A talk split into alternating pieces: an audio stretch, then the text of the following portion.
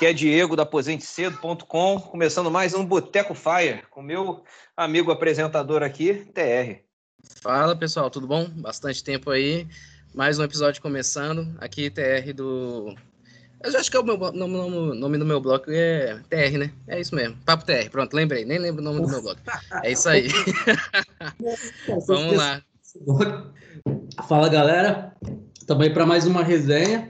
E hoje com uma convidada especial, né? Temos a Rossana, é, ela chegou à independência financeira, Momento Fire, ela é, vai falar um pouquinho aí, explicar um pouquinho da, da história dela. Se apresenta para a gente aí, Rossana. Olá, pessoal, boa noite. Primeiramente, é um prazer estar aqui conversando com vocês. Muito bacana falar sobre esse assunto, porque ele é um assunto, assim, que liberta a gente de muitas coisas, né? Inclusive de prisões que a gente possa ter no trabalho, algumas coisas nesse sentido. É, meu nome é Rossana, né? Rossana Mendes. Eu, tô, eu estudei economia e administração. Eu trabalhei a minha, eu comecei minha carreira, na verdade, no Banco HSBC, onde eu fiquei 10 anos e aí eu acabei mudando de cidade por conta desse trabalho que eu tive. E lá, onde que eu comecei, onde foi onde eu conheci pessoas, né, que numa área que eu trabalhava que tinham muita ligação com o mercado financeiro, né? Então, desde que eu entrei no banco, eu sempre tive essa visão de investimentos de longo prazo, de, é, de da importância, né, da gente ter o controle financeiro. Então, eu até me considero assim um pouco privilegiada nesse sentido, porque a educação financeira no Brasil, como a gente sabe, ela é ainda muito muito, ela engatinha ainda, né? E eu tive a oportunidade de no banco conhecer pessoas que tinham esse conhecimento que acabaram passando para mim. E foi interessante, porque passei por várias crises desde que iniciei a investir, né? É, a de 2008 foi uma crise, sim, que foi, ela foi bastante dura, principalmente para quem estava no mercado financeiro. É, as pessoas não sentiram tanto, até quem não estava, mas quem estava lá, assim, foi realmente bem duro. Teve outras crises também que foram importantes que eu também passei, por exemplo, da Argentina, que ali eu vi, assim, com clareza como é como as coisas às vezes levam tempo para quebrar, né? A Argentina levou três anos praticamente para é, colapsar e, assim, na verdade, ninguém imaginava, mas a gente que era do mercado financeiro já mais ou menos tinha uma visão. Então, assim, isso foi também lapidando o meu conhecimento em investimentos, né? O que me levou, então, aí, com o passar do tempo, que é sempre com o passar do tempo, a poder construir meu patrimônio e tomar decisões a meu favor, né? Não, assim, a favor das minhas contas, mas sim a favor do que eu escolhia para mim. E aí depois também eu entrei, agora já entrando no, nos últimos tempos, depois que eu saí do banco, eu optei por fazer concursos também, porque é, eu fiquei 10 anos no banco e já estava, já, já, tinha conhecimento de muitas coisas, já passado por várias áreas e não tinha mais muito para onde crescer, né? E a minha mentalidade sempre foi uma mentalidade assim mais de crescimento. Então, optei por fazer concursos e passei em vários, né? Acabei depois até escolhendo onde eu ia trabalhar e falo isso assim sem é, não no sentido de querer que achar que, que, que tem alguma potencialidade nesse sentido, mas concurso, como qualquer outra coisa na vida, é só a gente começar e não desistir, estudar, que a gente consegue. Assim, é uma é uma tendência a se conseguir, porque a gente vai pegando estratégia, vai conhecendo as bancas, vai fazendo, enfim, a gente vai acertando mais com o tempo, vai tendo menos erros e vai acaba conseguindo. Aí eu entrei no serviço público também, entendendo que aquilo era uma segurança, né? E na verdade não é. Mas foi também um grande, um grande passo, assim, para que eu pudesse entender como a gente tem que ter sempre uma, uma reserva financeira para que, que, possa, né, nos, nos estabelecer em momentos de dificuldade, porque eu estava lá, mas eu continuei guardando dinheiro, investindo da mesma forma que eu comecei desde a minha carreira no banco. Uh, então, no ano, no ano passado, no ano de 2019, na verdade, né, é, quando entrou esse novo governo, decidiram que iam fechar. Eu estava na Itaipu, binacional, a última empresa que eu trabalhei de, do serviço público, iam todos para Foz do Iguaçu. Como eu já tinha as minhas despesas pagas, todas pagas, se não quisesse trabalhar, eu não eu não precisaria mais, eu mantive o meu negócio, que é que eu tenho um negócio hoje, uma loja né, de roupas esportivas, que eu sou atleta e eu gosto muito dessa área, e eu permaneci trabalhando. Então, assim, é que nem você perguntar para um, um grande ator, assim, se ele quer se aposentar, ele não pensa nisso, ele quer morrer no palco, ele pensa que ele quer morrer atuando, assim, mesma coisa uma pessoa que gosta do business como eu. Mas, assim, isso aconteceu naturalmente por conta dos investimentos, né? Não foi assim uma decisão. É, sendo bem honesta com vocês, eu não esse movimento eu ele entrou acho que uns três, quatro anos atrás na minha vida, assim, que eu fui ter é, a consciência de que eu já estava dentro do movimento sem saber que estava, né? Na verdade, ele foi uma consequência das decisões que eu tomei lá atrás com as pessoas que eu conheci. Essa, esses relatos seu é bem parecido com o meu, porque quando eu comecei a investir, eu tinha educação financeira que eu tinha que investir, que eu tinha que guardar alguma coisa, mas não necessariamente foi por causa do movimento FIRE, porque eu queria me aposentar. Eu guardava porque sobrava mesmo, eu sabia que tinha que dar destino para o dinheiro, e esse destino eu acabei investindo. E aí foi acumulando, acumulando. Depois que eu conheci o movimento FIRE, igual, foi igual você falou, depois que eu tenho esse colchão financeiro, foi o que me deu sustentabilidade para pedir a exoneração. Igual você falou, você saiu do seu trabalho, você teve a opção de escolher a cidade que você queria trabalhar por causa você tinha essa segurança. Comigo foi a mesma coisa. É, como eu tinha essa segurança desse colchão desse investimento, que não na verdade era para o movimento Fire, eu consegui fazer essa decisão importante na minha vida. Mas como é que entrou essa parte de, do, do seu negócio? Foi antes, foi no meio, foi depois? Como é que essa ideia saiu? Então, foi, na verdade, essa loja tem desde 2018. Eu trabalhava né, na, no serviço público, nem imaginava que sairia um dia que, que ia mudar. E, mas eu sempre gostei da área de negócios e gosto assim, mais especificamente da área de vendas, porque o que me encanta na área de vendas é justamente a convexidade, né? Então, você tem lá, eu tenho, vamos dizer, né, supondo 10 mil de estoque, eu posso perder aqueles 10 mil, mas posso ganhar muitas vezes aquilo ali, né? Então, assim, essa relação da convexidade, ela sempre foi muito sedutora para mim, diferente do emprego, né? A gente tem um salário, você tem lá um plano de carreira, vai chegar o teu salário a 20 mil reais, por exemplo. Mais do que isso, tu não vai passar, porque tem ali o, o teu plano de carreira, né? Então ele limitava muito e eu sempre pensava assim que eu gostaria de ter um negócio, de desenvolver uma empresa do meu jeito, é, da forma que eu que eu gostaria que as pessoas fossem tratadas, que trabalham comigo, que eu, enfim, né? Porque o negócio sempre é a cabeça do dono e eu sempre tive esse desejo. Então eu abri essa loja em 2018. Na verdade era um negócio à parte que eu levava ali como uma renda, como se fosse uma renda extra, né? E, essa, e essa oportunidade de desenvolver aí a minha, então a minha capacidade de administrar uma empresa minha. E acabou que quando a, eu acabei saindo da Itaipu, ela acabou sendo, eu acabei focando todo o meu tempo que eu tinha disponível nessa empresa. Aconteceu uma coisa também que foi aleatório, mas eu considero de sorte, porque em 2020 teve esse evento da pandemia, como eu tenho uma loja de roupas esportivas, os, os, esportes ao ar livre, eles cresceram muito nesse período, porque as academias fecharam, então a minha empresa, ela cresceu é, bastante nesse período, assim. Então eu acabei focando todo, todo, todo ali meu tempo, né, meu, meu investimento, e acabou que ela se tornou agora a minha atividade principal. Uma coisa importante que eu até foco também, que assim, a independência financeira ela permite que eu hoje eu não preciso tirar nada de dinheiro da minha empresa, tudo que todo o lucro que ela dá eu reinvisto nela mesma, porque eu não preciso viver daquilo ali. Isso também é algo que foi fruto dessa independência, né? Porque o que quebra muitos negócios é a pessoa precisar viver daquilo e aí ela é porque tudo são decisões de investimento, né? Em vez de ela investir em alguma coisa, em alguma outra coisa para a empresa, algum outro produto, é, no projeto de expansão, ela acaba retirando esse dinheiro que acaba retardando o crescimento e que muitas vezes pode vir a, a ferir, né, o próprio negócio. Então, também o investimento, é, essa independência financeira, ela permitiu que eu pudesse crescer o meu negócio. Nenhuma preocupação, pelo menos do ponto de vista financeiro, é, meu, né? É, é, ficou um hiato, pelo menos para mim, entre você sair do banco, você trabalhou 10 anos no banco, aí você estudou para vários concursos, passou para vários, é um motivo de orgulho isso, e aí você pediu exoneração é, quando você pediu exoneração, você já tinha essa empresa em 2018?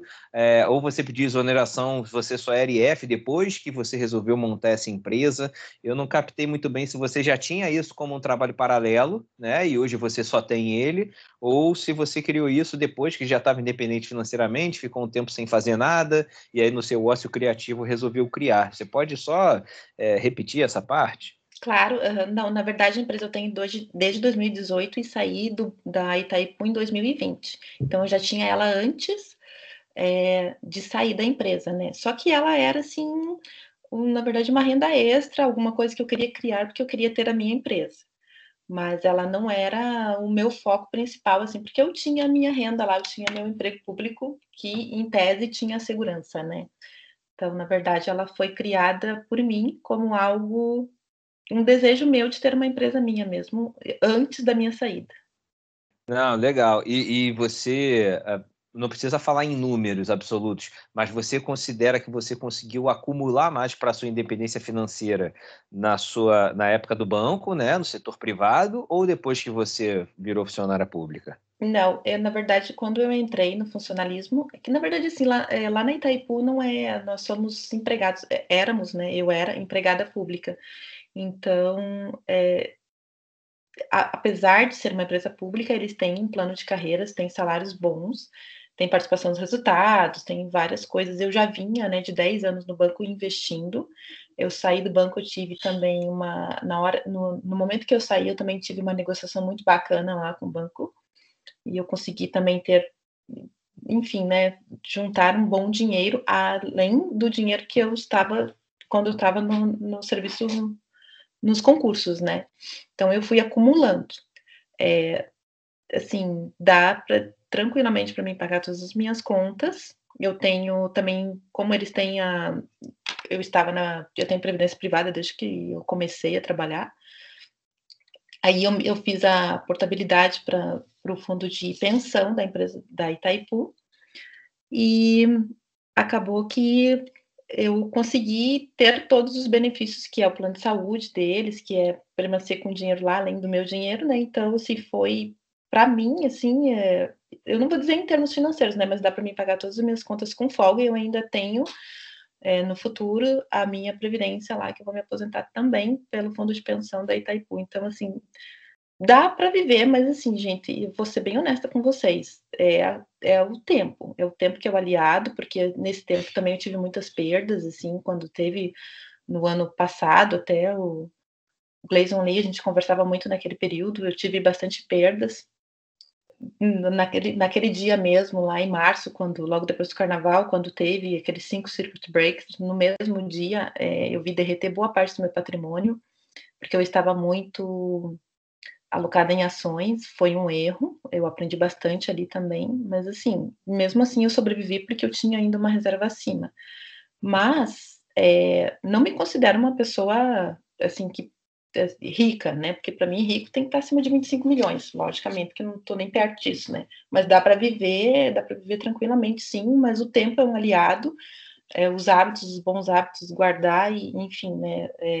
Ter sempre aquele pensamento de, de que a gente precisa fazer a nossa própria aposentadoria, porque ninguém mais faz isso pela gente a não ser nós mesmos, né?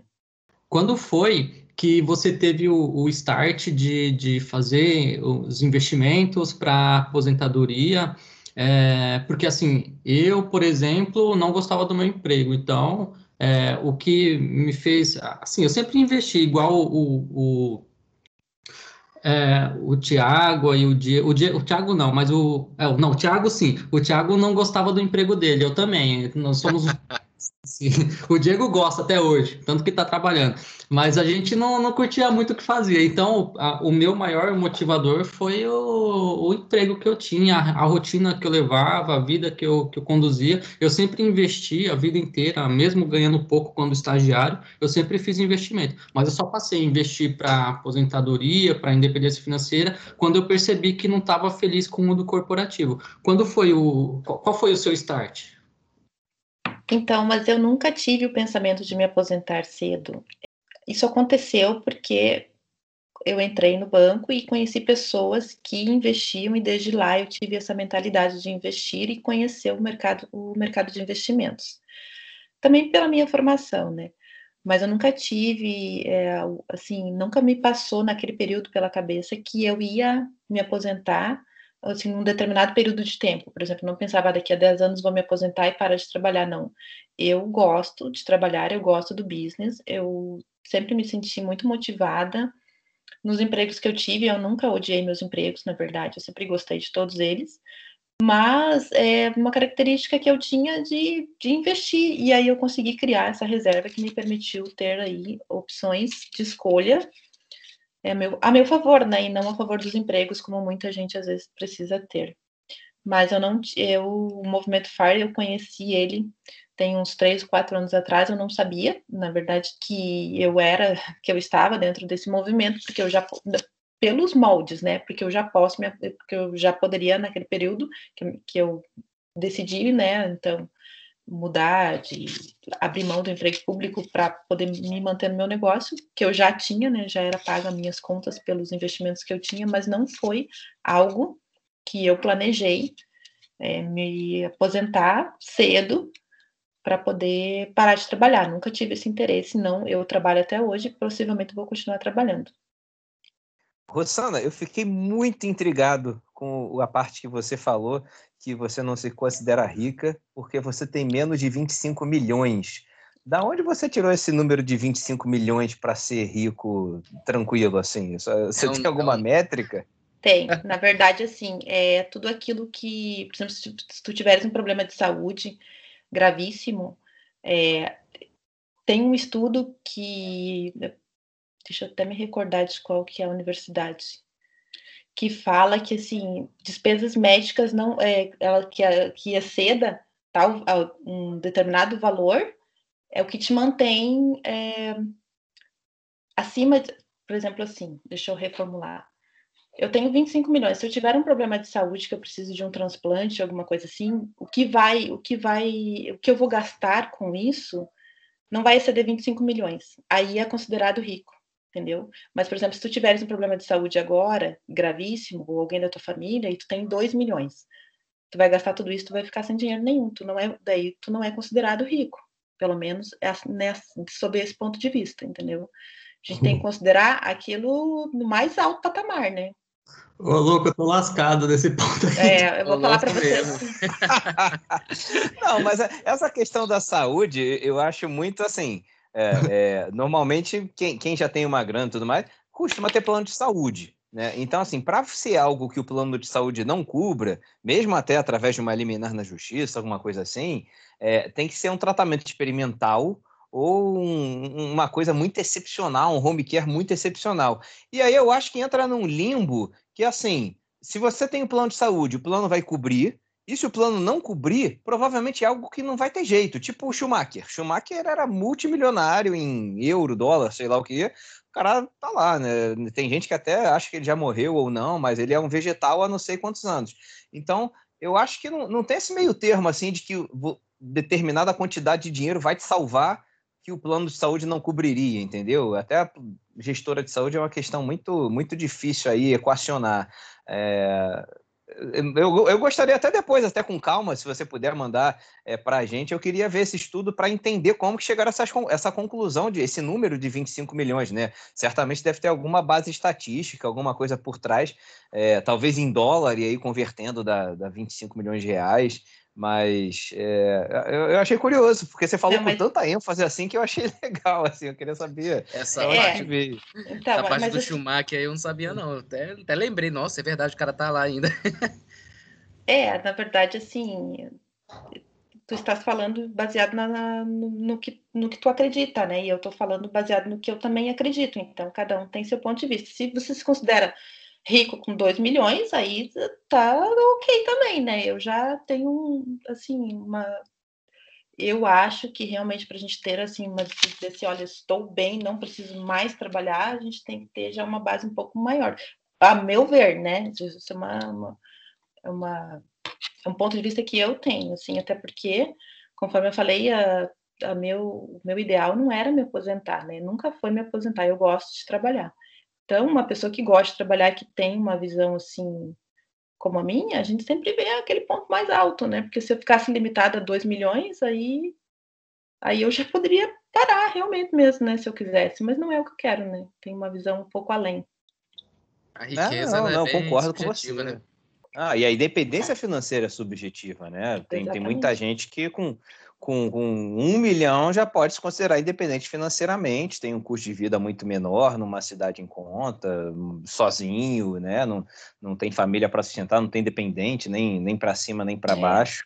É, é, é uma questão muito, muito subjetiva mesmo. Mas você, mesmo se você tivesse 30 milhões, você continuaria trabalhando porque você ama o que você faz, a sua loja. Aliás, faz o jabá aí, né? Porque aqui é totalmente liberado. Bota o, o site da loja, o Instagram, sei lá, fala porque pode interessar. Você vende online também ou é só Isso. algo local físico? Uhum, não, eu tenho vários canais de venda. Tenho a loja online, tenho a loja física. E é uma loja de roupas esportivas. Eu sou atleta, sou ciclista. Na verdade, eu fazia triatlon. Depois de um tempo, eu permaneci apenas no ciclismo, que é o que eu mais gosto, mas na loja tem várias, vários tipos de roupas esportivas, né? É, tem, tem, tem, roupa de pesca, tem roupa de fitness, tem roupa de corrida, tem, enfim, né? Trabalho mais com a parte do vestuário mesmo, assim. E é uma coisa que eu gosto muito, a área do. Eu gosto muito de, do varejo. Eu acho assim, o varejo é uma das coisas. Se a gente for olhar a lista da Forbes, inclusive dos mais ricos, a gente vai ver que quase todos são varejistas ou varejistas ou cervejeiros, né? Então, porque a cerveja também é uma coisa bem fácil, né? Coloca 70% de água numa lata e vende e ganha dinheiro pra caramba.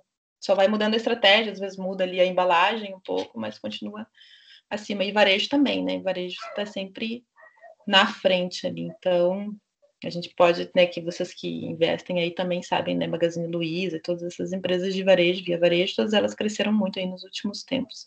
São empresas aí que realmente trazem um retorno, porque o varejo sempre foi muito desafiador, mas também trouxe, traz, né, muito resultado aí para quem é da área. E é extremamente desafiador, e assim, se você não tiver uma cabeça de crescimento, de querer sempre crescer mais e mais, não é uma área para quem não tem esse tipo de pensamento, né? Eu já gosto bastante, assim, mas particularmente, como eu sou atleta, eu gosto muito dessa área esportiva. Então as pessoas vão lá, é muito gostoso porque a gente conversa, é, fala dos, de, dos pedais que já fizemos, das, dos, dos esportes, dos locais que fomos, assim, para competições, ou mesmo para fazer um, um, alguma, algum passeio, alguma coisa nesse sentido, e é muito legal, assim, eu, cada dia eu aprendo, cada dia eu gosto mais de estar lá. Gosto realmente, não penso em parar de trabalhar tão logo. Ah, então, o nome da loja é Feb Fitness. Feb, ela, esse nome eu escolhi, que ela, Feb foi uma mulher da, da Bíblia, ela foi braço direito do apóstolo Paulo, e numa época em que as mulheres tinham pouca aparição, ela foi uma das mais importantes lá da igreja de Concreia. E também na mitologia grega ela é considerada a deusa da inteligência. Eu escolhi esse nome, então é Feb, com F, Feb Fitness. O site é febfitness.com e o Instagram também é Feb Fitness Brasil. Feb, F-E-B-E, certo? Isso, Feb Fitness. Legal, legal. Vamos, vamos colocar aqui então. Você é religiosa, por acaso? Você é cristã, evangélica? Não, eu gosto de estudar as religiões, mas não tem nenhuma. Mas eu Não, bacana. Eu perguntei porque tem, tem, é, é pauta de um, de um boteco futuro aí. Eu estava tentando catar um fire religioso para a gente debater algumas questões polêmicas. Já ia te angariar para um próximo episódio. É, eu gosto de estudar bastante as religiões e principalmente a vida de Cristo. E como o apóstolo Paulo ele foi muito próximo de Cristo, tem bastante histórias dele. Mas ah, não religiosa não me considero, não. Não, legal, legal. Eu, eu, também me considero, não tava, eu, há pouco tempo eu li aquela trilogia do Augusto Cury lá, O Homem Mais Inteligente da Terra, é, o Maior Líder da Terra, né, que estuda Jesus Cristo, né, sob a ótica do livro de, de, de Paulo também, é, e, e, justamente assim, o personagem, né, a pessoa, a psicologia dele, tenta, tenta sair um pouco da religião, o livro acaba entrando um pouco, né? Mas é, é, muito interessante assim alguns aspectos e como você traz para o mundo moderno e até mesmo para a psicologia financeira, é, é, é, eu acho bem bacana. Eu queria trazer alguém que fosse assim mesmo religioso, praticante, é, para poder e, e, e, né, entusiasta financeiro. Se alguém estiver ouvindo aí quiser participar, ia ser muito bacana. Não é para tacar pau, não. É para é para debater sobre a ótica religiosa, além da psicologia financeira em si, né, e do personagem. Uh, maravilha. Rosana, só queria fazer um, um, comentário, um adendo aí sobre eh, essa questões que a gente começou a falar sobre números para se considerar rico, para se considerar aposentado. A gente até chegou numa, numa discussão é, é, para falar sobre quanto que é suficiente para você se declarar independente financeiro, né? E essa é uma questão muito subjetiva, como o Diego falou, eu, particularmente, não gosto de, de estabelecer assim um número específico, porque se você estabelece, seja um milhão, 10, 20 ou 500 mil que seja, você acaba excluindo né, muita gente é, da possibilidade até de começar. Porque você vê um, um, por exemplo, eu comecei investindo como estagiário e eu recebia, sei lá, um salário mínimo, acho que até menos que era uma ajuda de custo. E foi quando eu comecei a investir. Se de repente eu tivesse ouvido de alguém falado que ah, eu precisava de, sei lá, 2 milhões para poder alcançar a independência financeira, eu tivesse desistido. E aí eu, eu sempre eu acho que a gente tem que buscar é, sempre um, uma base própria, né? não, não um modelo externo, sim um modelo interno. Mas é, é, é, só, só um comentário que eu queria fazer mesmo sobre, sobre esse aspecto. Agora, uma pergunta para você. É, o seguinte, você falou que os seus colegas de trabalho na, na, é, na Itaipu, onde você trabalhava, ficaram meio desesperados com a mudança que teve lá, da mudança da empresa, de, de cidade e tudo mais. É, você, quando é, largou o seu emprego, resolveu não, não seguir a empresa, você sentiu alguma falta é, de ter esse convívio dos seus colegas, uma falta de referência, ou para você foi tranquilo mudar de vida, tudo certo? Não, para mim foi tranquilo mudar de vida, porque na verdade é, demorou, né? Desde que eles decidiram a mudança até que ela se efetivou, levou ali acho que em torno de seis, sete meses. Então foi um período assim que eu pude me adaptar, né, à minha nova realidade. E como eu já tinha a minha loja, né? Como eu tinha, como eu comentei eu já tinha ela dois anos antes. Então eu já, eu já tinha o plano B, eu já tinha ali meus clientes, já sabia qual que era o modelo de negócio que eu iria desenvolver, então estava já muito mais envolvida com a minha nova vida do que apegada à vida anterior. Então, para mim, foi tranquilo. Ah, legal. E aí, falando de, de investimentos, assim, qual que é, assim, a modalidade de investimento que você costuma fazer? Você trabalha com, com renda variável, renda fixa? Geralmente, mulheres são mais é, cuidadosas, né, com relação ao investimento. Inclusive, é um público mais reduzido, infelizmente, né? Mulheres investidoras no país, você acaba sendo aí uma, exceção. Além de ser investidora, é uma pessoa que conseguiu atingir objetivos muito, muito cedo, né? Muito rápido. É, como é que você faz seus investimentos? Já emendando é, a... também nessa pergunta, queria que você falasse um pouco do período ali da, da pandemia, que você falou que estava muito concentrado em renda variável e acabou tirando muito aprendizado ali. Apesar de seu patrimônio ter caído muito, você tirou muito aprendizado. Poderia Exato. falar um pouco desses aprendizados também?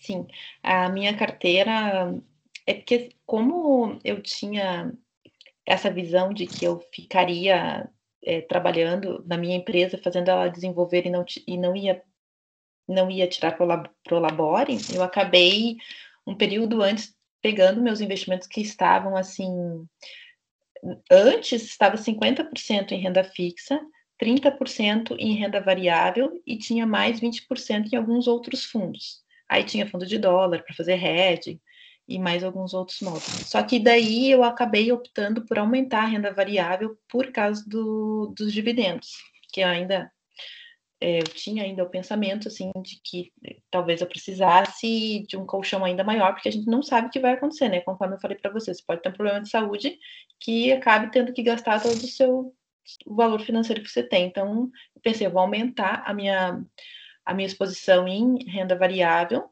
empresas pagadoras de dividendos, que foi a minha estratégia, para que eu possa, então, ter mais tranquilidade. Só que mesmo essas empresas, na pandemia, elas sofreram, mesmo eu tendo estudado todos os balanços, sendo empresas assim, de vários setores, é, setores essenciais para a atividade humana, mesmo assim sofreram muito essas empresas. Por exemplo, eu tinha, tinha uma, tem uma empresa que é a BB Seguridade que eu tinha, que é Seguros.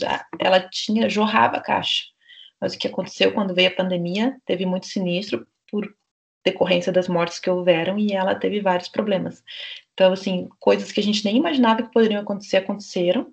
E assim, foi um aprendizado muito grande para não estar tão é, alocada em ações, mesmo quando a gente pensa assim que as coisas vão dar certo, que nem foi o que eu imaginei. Ah, eu, eu imaginava assim, eu vou pegar essas empresas aqui, que são empresas que estão bem estabelecidas, que são extremamente necessárias para a atividade humana, e vou a me alocar nelas em maior parte para que eu possa pegar esses dividendos. Só que mesmo essas aí, elas se demonstraram ainda assim é, muito assim suscetíveis, né, ao que aconteceu, como todas as empresas, né? Não, assim, ainda bem nenhuma quebrou, né? Mas assim sofreu muito, a carteira apanhou demais, assim, apanhou muito e, e foi foi ruim, foi uma coisa que eu não foi desesperador, porque daí os ETFs caindo num dia 7%, ninguém sabia o que estava acontecendo e a gente não tinha nem como se defender, né? Eu tinha 5% da carteira em, em, em, em, dólar, nossa, não deu nem para amortecer, nossa, quase nada. E assim, eu continuo ainda com essa mesma estratégia de dividendos, porém bem menos hoje. Hoje, né, eu tenho bem menos alocação em ações. Eu, ao um longo do tempo, eu quero mudar mais para renda fixa.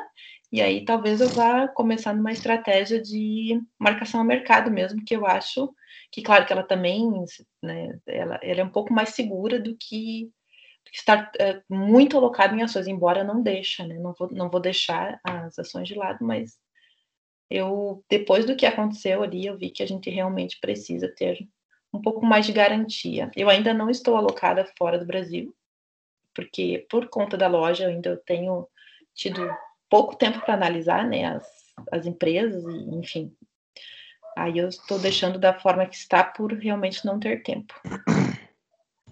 Rosana, querendo puxar um pouquinho o assunto agora para o seu negócio, você falou que você iniciou seu o seu negócio bem pequenininho ali, quando você ainda estava trabalhando em 2018. Como é que foi esse início?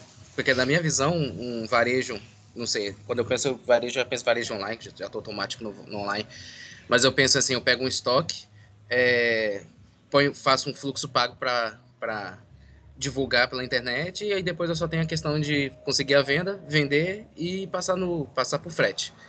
Como é que foi seu início nessa parte de negócio? Eu tenho uma curiosidade. Sim.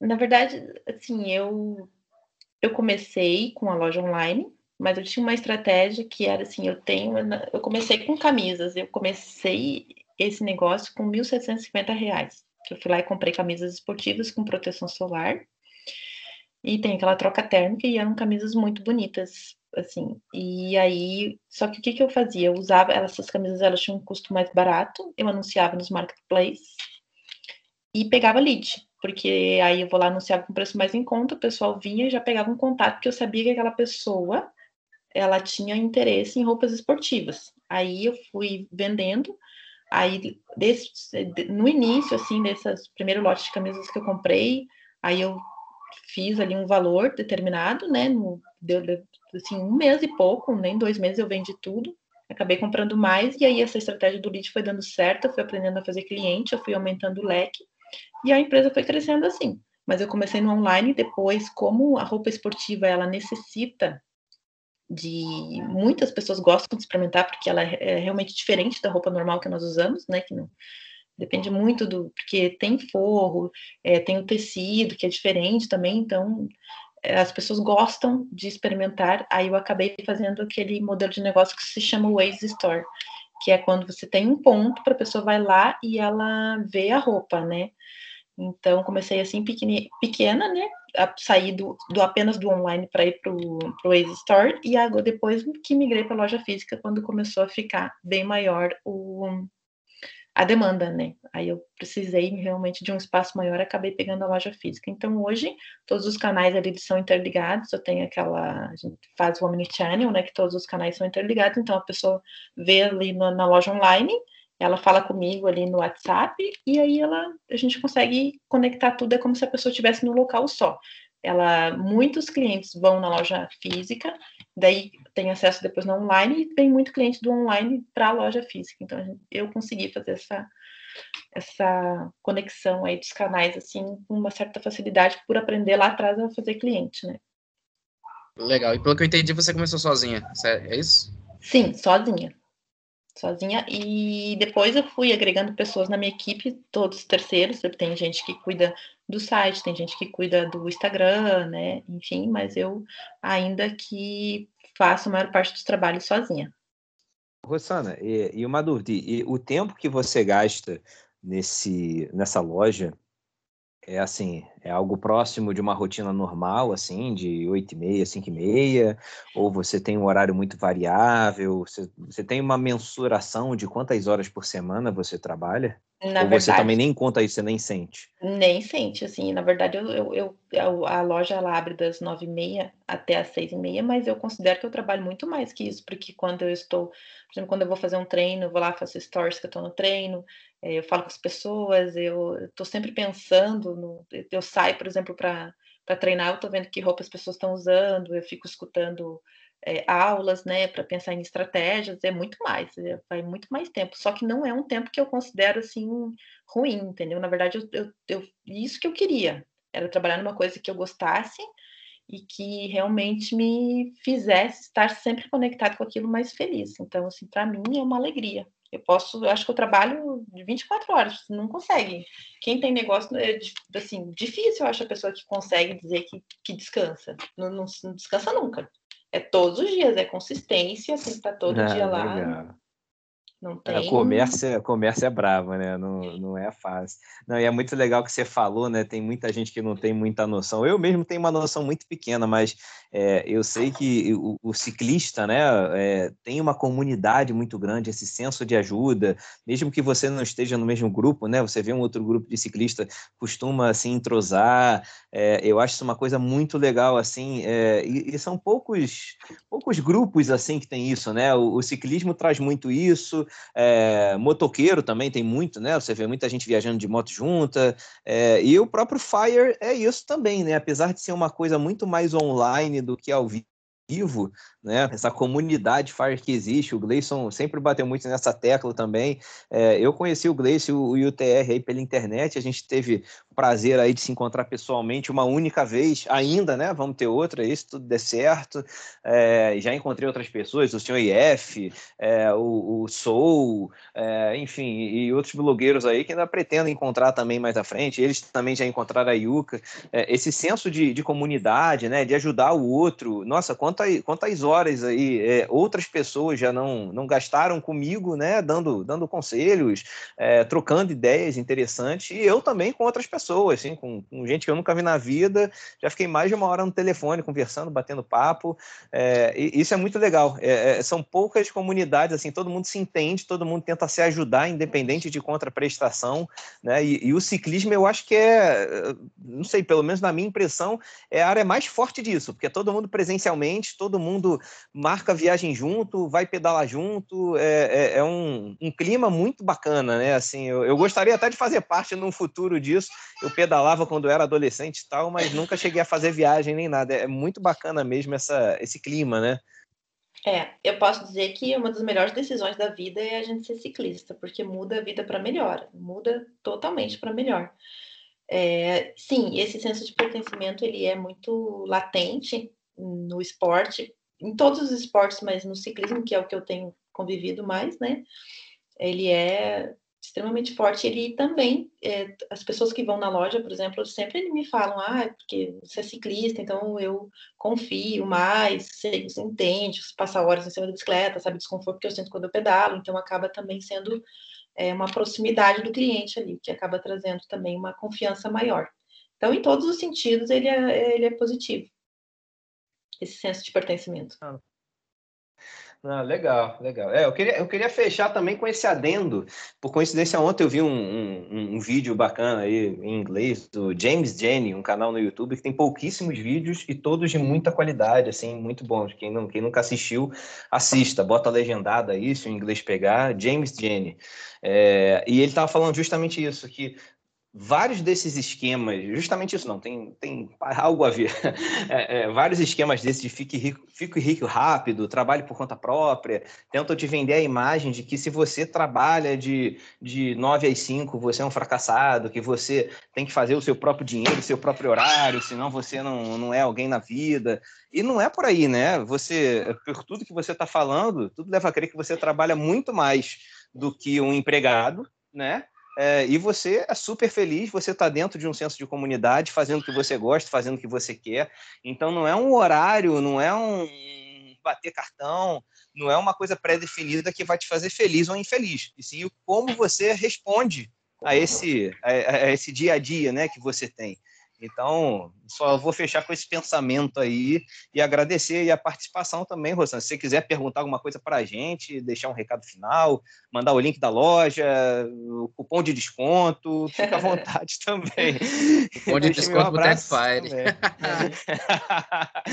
e um abraço. Quem quiser falar comigo depois, vai lá na aposentecedo.com e mandar o um e-mail para o botecofire.gmail.com. Aí pode fechar vocês também. Na verdade, eu acho que eu só gostaria de complementar o que tu acabaste, que tu acabaste de falar, que a independência financeira ela proporciona isso, escolhas. Então, é, lá atrás, eu conheci pessoas que me ajudaram, eu cheguei ao ponto de poder escolher, né, entre trabalhar no que eu amo, fazer o que eu gosto, ou ter que, né, ser escravo das minhas contas, ter que mudar para uma cidade que eu não gostaria de morar. Então, assim, é, o importante é a gente ter escolhas, não trabalhar ou trabalhar, é isso aí é uma questão de cada um, né? Eu não me vejo uma pessoa sem trabalhar nunca, assim, eu que nem eu disse, né? Os grandes atores querem morrer no palco, eu como gosto do business quero morrer no business, assim, nunca foi uma ideia minha parar de trabalhar, mas eu gosto de ter escolhas, né? Então eu trabalho porque eu quero trabalhar, porque eu gosto do business, porque eu gosto de usar minha inteligência, porque eu gosto de fazer, de ver as coisas crescerem à medida que eu me dedico àquilo. Então, assim como foi com o meu dinheiro. Então, na verdade, o, a independência financeira, ela proporciona tudo isso, escolhas. Isso é uma das coisas mais, é, vamos dizer assim, que a pessoa conseguiu chegar num nível em que ela pode escolher, é realmente uma coisa que, que engrandece, né? Que a gente não precisa ficar preso. Você pode cuidar da sua própria vida. Isso realmente não tem preço.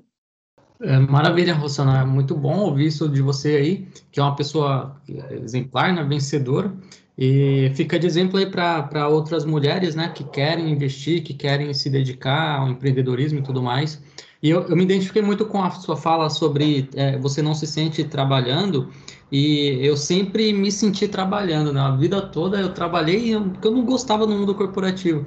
E uma coisa que eu me identifico e não me sinto trabalhando, e apesar que hoje eu enxergo como um trabalho, que é estudar investimento, que é ler relatório, que é, que é investir realmente, é, eu poderia ficar o dia inteiro, pegar um domingo à noite para ler um relatório e não me sentir trabalhando, sentir satisfeito. Eu acho que essa, esse é o sentimento que você tem quando você está aí na sua loja, é, fazendo as suas postagens, as suas publicações. É, eu também agora já vou deixando aqui meu abraço para todo mundo aí, quem quiser acessar sapinlivre.com e passo a palavra aí para o Tiagão Serra. É isso aí, nossa, muito bom, Rosana. Obrigado pelo relato. É, eu tenho essa vontade de, de empreender. Já estava até chamando o Gleice para a gente fazer alguma coisinha, né? Mas é sempre bom pegar uma referência que está tá dando certo. Muito bacana. É, obrigado a todos que estão escutando até aqui. A gente está um pouquinho atrasado em relação a soltar, soltar, mas é porque não tem ninguém aparecendo e a gente também está sem muita coisa para turmar a galera. Mas quem quiser falar com a gente aí, manda e-mail aí, botecofire.gmail.com. Quem quiser falar comigo, vai lá no Papo TR. E é isso aí. Até mais a todos. Boa noite.